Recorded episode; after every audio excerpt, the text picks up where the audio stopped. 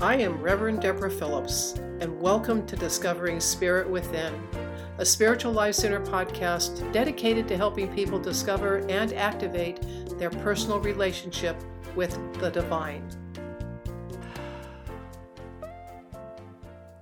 And welcome to the second Discovering Spirit Within broadcast of 2021. I'm here today with Deanna Frank, and Deanna is a good friend of mine, and she's a teacher, a spiritual advisor, and she's an expert in esoteric tarot.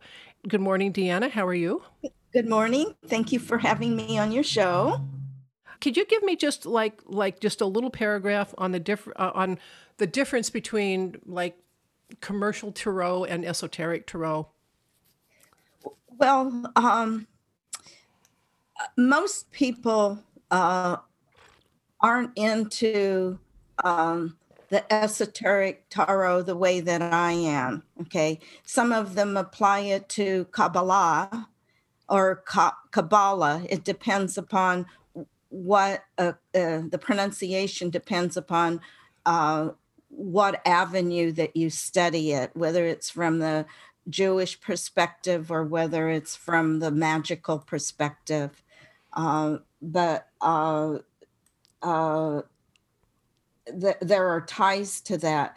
But I actually do it a little differently. I presented my theory at a tarot conference uh, several years ago and was told by some of the uh, tarot experts that they really thought that my theory was right on because tarot uh, historians had discovered that um, uh, the cards, the earliest cards look like Christian art of the era. So my theory basically goes that uh, the tarot, in my opinion, is um, uh, based upon the early uh, heretical Christian teachings. Okay, and they were put into a flashcard uh, catechism, and uh, where the esoteric side was hidden and that they were based on the mystery school patterns, which came from Greece, and then before that, Egypt, and before that,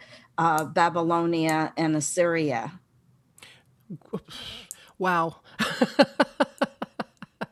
that's that's a lot a, a, lot right there. So you've brought up the mystery schools, and today I think um, First of all, I think we're going to have to do several several sessions on this because you have a lot to offer us. But you've mentioned the mystery schools, and of course, you know people hear about the mystery schools, and they've been featured in fiction and some really ridiculous movies and things like that. Uh, but mystery schools are are where the hidden esoteric teachings were were shared. But where did yes. they start? I mean, I mean, if if if you wanted to give someone in this day and age a perspective on on the mystery schools, where would you start? The uh, first historical evidence that I could find on them were in um, Sumer in Babylonia, um, uh, around the mysteries of Inanna or Ishtar, depending upon which culture. So it was more of a matriarchal goddess society. And uh, from there, it went to Egypt. And from Egypt, they went to Greece. How did someone get into a mystery school, or how did I mean? How did that work? How did how does one get these mystery teachings? The the mystery schools, um, the um, modern okay, the Greek most of the mystery schools that we're aware of uh, were in Greece Okay. And they were divided into two parts the lesser mysteries, which were open to everyone. I associate that with uh, our churches today. So, what they did was they taught the codes of conduct thou shalt do, thou shalt not do. Okay. And then those people who showed a deeper interest were then invited into the greater mysteries. Um, no one knows exactly what the mystery schools taught because they were um, secret. The teachings were secret. But what I've done is uh, read the mythologies of several of them and uh, I've come out with an outline of what's common among them, and uh, you can get a pretty good idea of what they teach. Okay, to, today, um, the mystery schools don't exist in a formal um, way, but uh, uh, how I got into them is uh, I was really interested in esoteric teaching. So I really got into the teachings of um, Earlyne Chaney, who actually did have a mystery school called Astara in Southern California. I believe it was Redlands. Um, my my spiritual teacher did a workshop there, and I was so lucky to have actually been graced by her presence. She she was just the most incredible person. But I read uh, I've read probably every book that she's written because uh, just you know how when you're studying you're just a sponge and you just suck in right. all that knowledge. Yeah. yeah. And uh, she wrote a lot about them, especially like the Greek uh, schools. Um, so I learned, it was like my starting point. And from there, I started researching mo- more. Uh, and then uh, at one point, when I was saying a rosary, because I was raised Roman Catholic, but my mother was Buddhist, so I was also Buddhist. so, a Roman Buddhist so, or a Buddhist Catholic. yeah, the Buddhist Catholic. So uh, I was saying a rosary, and I got this uh, a light bulb, and I went, "Oh my God, these are the mystery school teachings that are in the rosary, or the um, Apostles' Creed." And then I started uh, looking for more associations uh, and found many. Okay, so let's let's go back for a second. What is the name of the, the this teacher whose books you read, in case people want to Early go? Chaney. Thank you. So, so um, was it is was it so much that people were not? Um, it, it's like it's like you you you're not good enough, or you don't deserve to go to a mystery school. Is it was it more that, or it was just that you know some people are ready for that deeper teaching, and some people are not, and um, so my guess is, from what you're talking about, is this is like you have you have fallen into the deeper the deeper mysteries just naturally. And probably the people who come to you for classes and stuff it's it's their calling. Is it's like so you know if you want to just go out and study the the, the in the mystery schools you have to be ready spiritually somehow. Yes you, you do. Um, how i associate the mysteries uh, mystery school teachings is uh, or um, okay say god's living on top of a mountain okay, okay. and we're uh, and average person who's not especially spiritual they live more the mundane world and i use the w- word mundane meaning worldly as opposed to spiritual so if, if they live a lifetime it's like uh, walking a switchback up a mountain so they they're progressing up but very very slowly okay person who is the, the type of person who's going to be invited into a mystery school is the person that's saying, I, I'm going to do whatever I need to do to get to the top of that mountain and meet God. So I don't have to live any more lifetimes because they're aware, first of all, that uh, we have karma and that we have um, to pay our debts and uh, we have to live our life in a, a certain way in order to open ourselves up to God. Okay. Um, this is also, um, I'm getting off the subject a little, um, tied into the rising of the Kundalini within the body. So I've associated with all of that.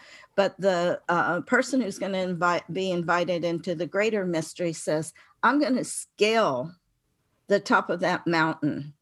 And it takes a lot of preparation and a lot of hard work to uh, climb the side of that mountain. Do you know what I'm saying? Right. They're yeah. not doing a trail. They're using. I, I don't know the proper word for the equipment that you use for um, that kind of climbing, but it it being um, the word initiation also fits. Okay, so when you're an initiate, you're uh, uh, first go through a process of training. So uh, the first process is training the mind so that you control the mind and controlling the emotions. Okay. And then you're taught bigger things from that. And then once you reach a certain level of attainment, then you go through a series of trials and tests. So, uh, choosing the greater mysteries or choosing the path of initiation is very difficult. It's not an easy path. Well, you know, you see so much um, out there in the world about initiates, and there's there's a, a lot of um, there's a lot of energy around being special and being chosen and being higher and better than. And I think I to me it's really important for people to understand that if you you are a are called to this path and when you choose to follow that path, it's not easy, it's not fun, and it's not an ego trip. It, exactly. Uh, in fact, um, while historically we feel, uh, or I've seen that the beginnings of the mystery schools uh, or the teachings, I, I won't say that the mystery school started in Babylonia, but the teaching started there.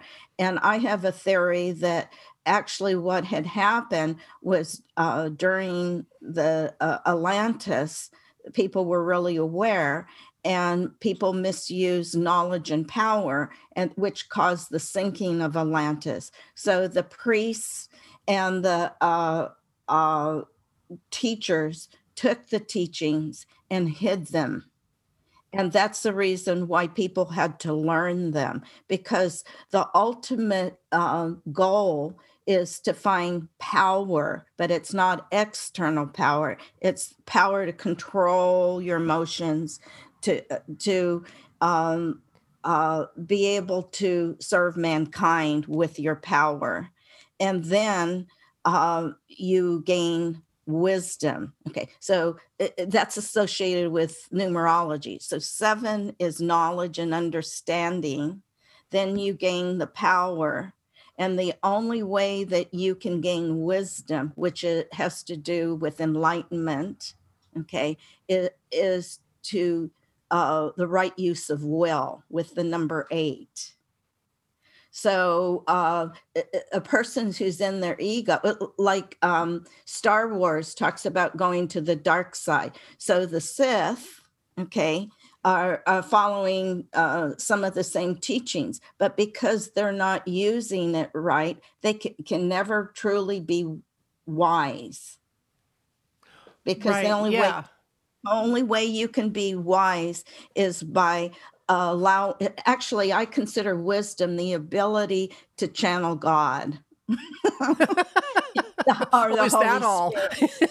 or the Holy Spirit, meaning right. you're following that inner voice uh, and you're making the right choices instead of ego choices, which is more uh, earthly ego. Um, how I look at ego and and the higher mind is that before we come into incarnation, we split. So part of us stays in heaven, that cord, Okay, that's the cord to our higher self, the cord to spirit. And then our ego, which means the I, is uh, incarnated on the earthly plane. So the idea is to overcome the ego by allowing uh, the higher self and the Holy Spirit or God to speak through us. Wow. Did I okay, get off? Good. you know what also comes to mind and, and I, I realize that this is probably a, a minor aspect of it but it's probably also possible at some point that some of the teachings um, went underground because um, you know the mundane world is is bigger and more active and they would just be going you're a bunch of weirdos or we're going to burn you as witches. I mean there's a lot of reasons for the really deeper deeper teachings to be kept quiet because it, right? Right. Yes. Um so so you have those people who are involved in ego who who don't want the higher knowledge. Um threatened by it? but they're protected so that uh only those who are worthy of the knowledge receive the knowledge And what do we mean by that being worthy of it? I mean, there, there's a when when I hear that word, I immediately go back to there's a little bit of you know I'm I'm worthy of it. I get to go to the school and you don't nanner nanner. And I guess someone who is really worthy of it wouldn't do that. No, because being worthy means that you have uh, control over your ego, and right. that's ego. so I'm looking at a list you gave me, and um, you're talking about what's what some of the things that the um, the mystery schools taught, or you know, these things are now still being taught. There, but it's like there's different teachers. It's like you have one aspect of it, and somebody else has another aspect of it. Instead of going to one place to learn it all, we kind of get it in in different places. But you're talking about that the um, uh, they teach like the creation mythology, sacred marriage, um, sacrifice, and um, well, yeah, okay, we're talking about the blood sacrifice, which would be a whole other conversation. The descent into the underworld for three days, resurrection and immortality, and those are all symbolic of um, life on this planet, life, life in uh, what my guides call the Earth frame. And so, how do so they use these kinds of stories to teach us about who we are, right? Is that what's well, it, it ex- exactly because the idea is that we realize eh, okay, we all go through this process. So the myth the myth is symbolic Okay. But each and every one of us, in order to go back to God, have to go through this process of death and dying and rebirth. Uh, when you talk about immortal life, Im- immortality isn't immortality in the physical body, it's immortality of the soul, where one uh, is able to go back to God and not have to live in the world of samsara or reincarnation. But also, um, the teachings I think is to reassure us that that we are immortal, our bodies are not, but that there is more to us than what we yes. see. If you understand the teachings, okay, uh, uh, it's like um, um, in a fundamental Christian church, we're taught that Jesus because Jesus went through this process, okay, and we're taught that um, Jesus is the savior, like the sons of God or the uh, heroines of the uh, matriarchal religions. And um, wh- what we learn, though, is that we have to go through that process too. We have to sacrifice our ego to God in order to find that path. So uh, there is a sacrifice, but it's not a blood sacrifice. And and that's one of the things that I think that this is so misinterpreted is even the symbology uh, around you know the the Christian spilling of the blood. I was thinking one day it was like why is that such a big deal? And I realized that you know, blood is a big deal. I mean, it's it's what keeps us alive. If we don't have if we don't have our blood, we're not here. It's life force, right? It is. It is. It is our life force. And um, then I was just thinking about you know the people who go to. I mean, we still have blood sacrifice in this culture, but it's by people going to war. It's people. You know, people are still giving up their lives for some cause or another. And it would be lovely to get past that idea that that has to happen. But um, there's something about giving up that ultimate life force. Um, theoretically for the greater good, which I think really got um, has gotten pretty confusing and messed up in, in this lifetime. But um, I also like to talk about, I mean, the whole descent into the underworld. I know that that basically you know the, the myth of the, the the dying and resurrecting god it comes out of mythology in the fall you know everything dies it goes dormant for a few months and then we have spring and everything comes back to life again which is a cycle and that cycle repeats in every you know it, with plants animals us so it's a teaching right. of the cycles Right. And uh, that's what a person would learn, have learned in the lesser mysteries is the myth and the cycle. Um, so uh, in, in some of the older mystery schools, it's the death of the moon because the moon dies at the new moon and it's dead for three days. So it's always three. And in the solar uh, uh, societies, it's the death of the sun for three months. That's the reason why Jesus's birthday is celebrated December 25th because it's the time of rebirth because the the winter solstice takes place a short time before that and that's the death of the sun okay? It's when the day's the longest the darkest. So december 25th is the birth of the sun again yeah, I mean, it's my favorite time of year, actually. It's the darkest time of the year, and it's the coming of the light. And, um, you know, because we are making that turn back around. And uh, so, yeah. And, and e- Easter is the time of birth. That, that takes place at the spring equi- uh, equinox.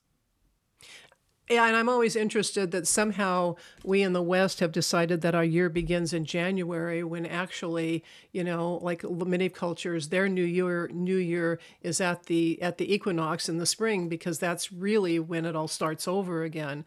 And I um, I'm not sure where, and someone probably out there knows why why we have this 12 month um, thing going on but it fascinates me how we we have veered in our in our mundane society more towards uh, you know uh, keep it's almost like it's like we've got to keep this other other consciousness going and then you few people who are interested in this weirdo stuff you can go over here and study and of course, we have people studying, we have people still studying everything that the mystery schools taught. It's just not as formal, formalized in terms of, you know, yeah, it's just not as formalized as it used to be. We kind of have to find it on our own. At least here in the United States, we have to find it on our own. I don't know what other countries carry or offer. Uh, I, I wouldn't say so much other countries, but there are going to be uh, groups that teach esoteric things and they may touch upon some of these things. For, for instance, um, the Rosicrucians, okay, uh, the Knights Templar um, in their own mythology have this uh, process of uh, death and dying and rebirth. Uh, and uh, we're going to see it in Kabbalah okay, which would be the more esoteric side of Judaism. You'll so, also see, yeah, um, you'll also see it in the Masonic teachings. Exactly. And uh, the Masonic teachings, the Knights Templar and the Rosicrucians, there's crossovers if you really start to study that. So they ju- just take different views. I I associate the um, secret those secret societies with the different suits in the tarot. I would love to sit down with you again and just talk about how you how you view the tarot, but I think it's a de- very definitely a different conversation.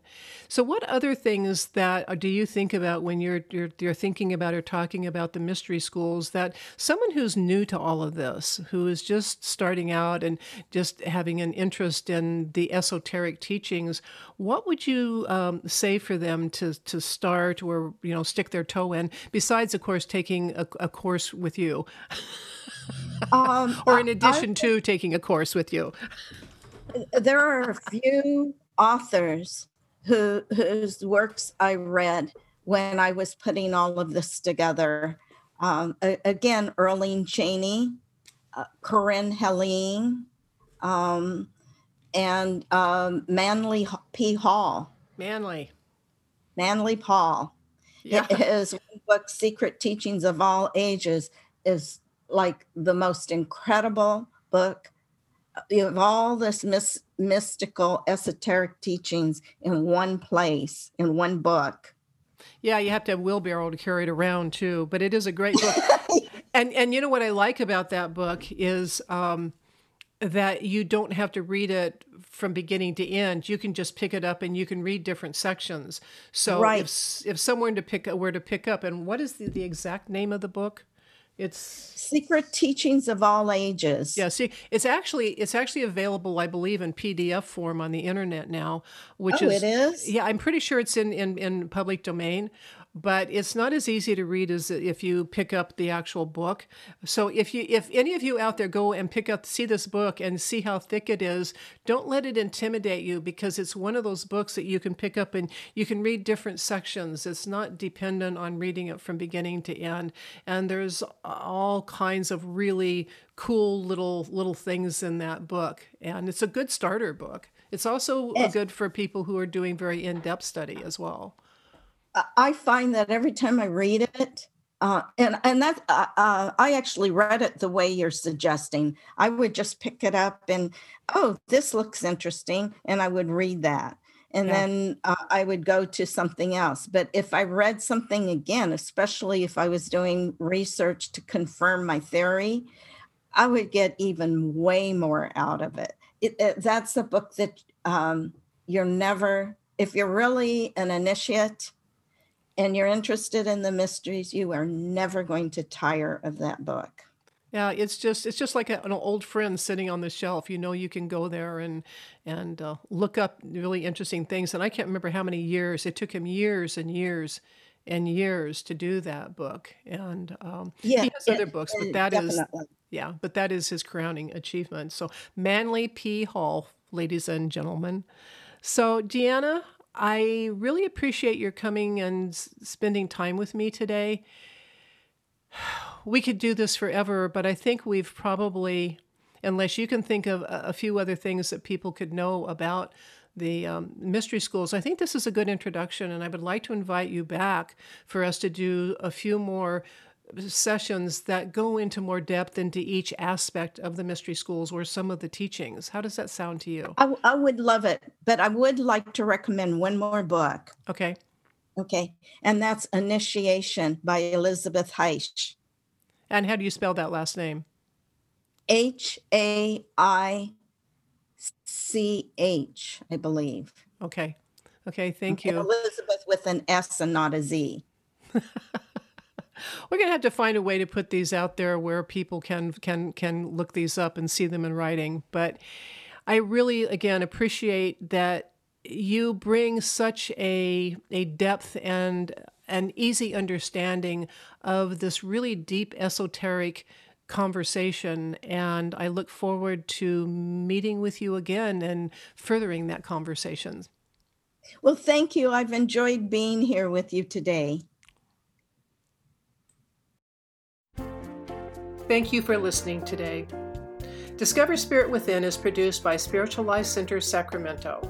If you feel inspired and want to show your appreciation and support, please go to slcworld.org forward slash donate.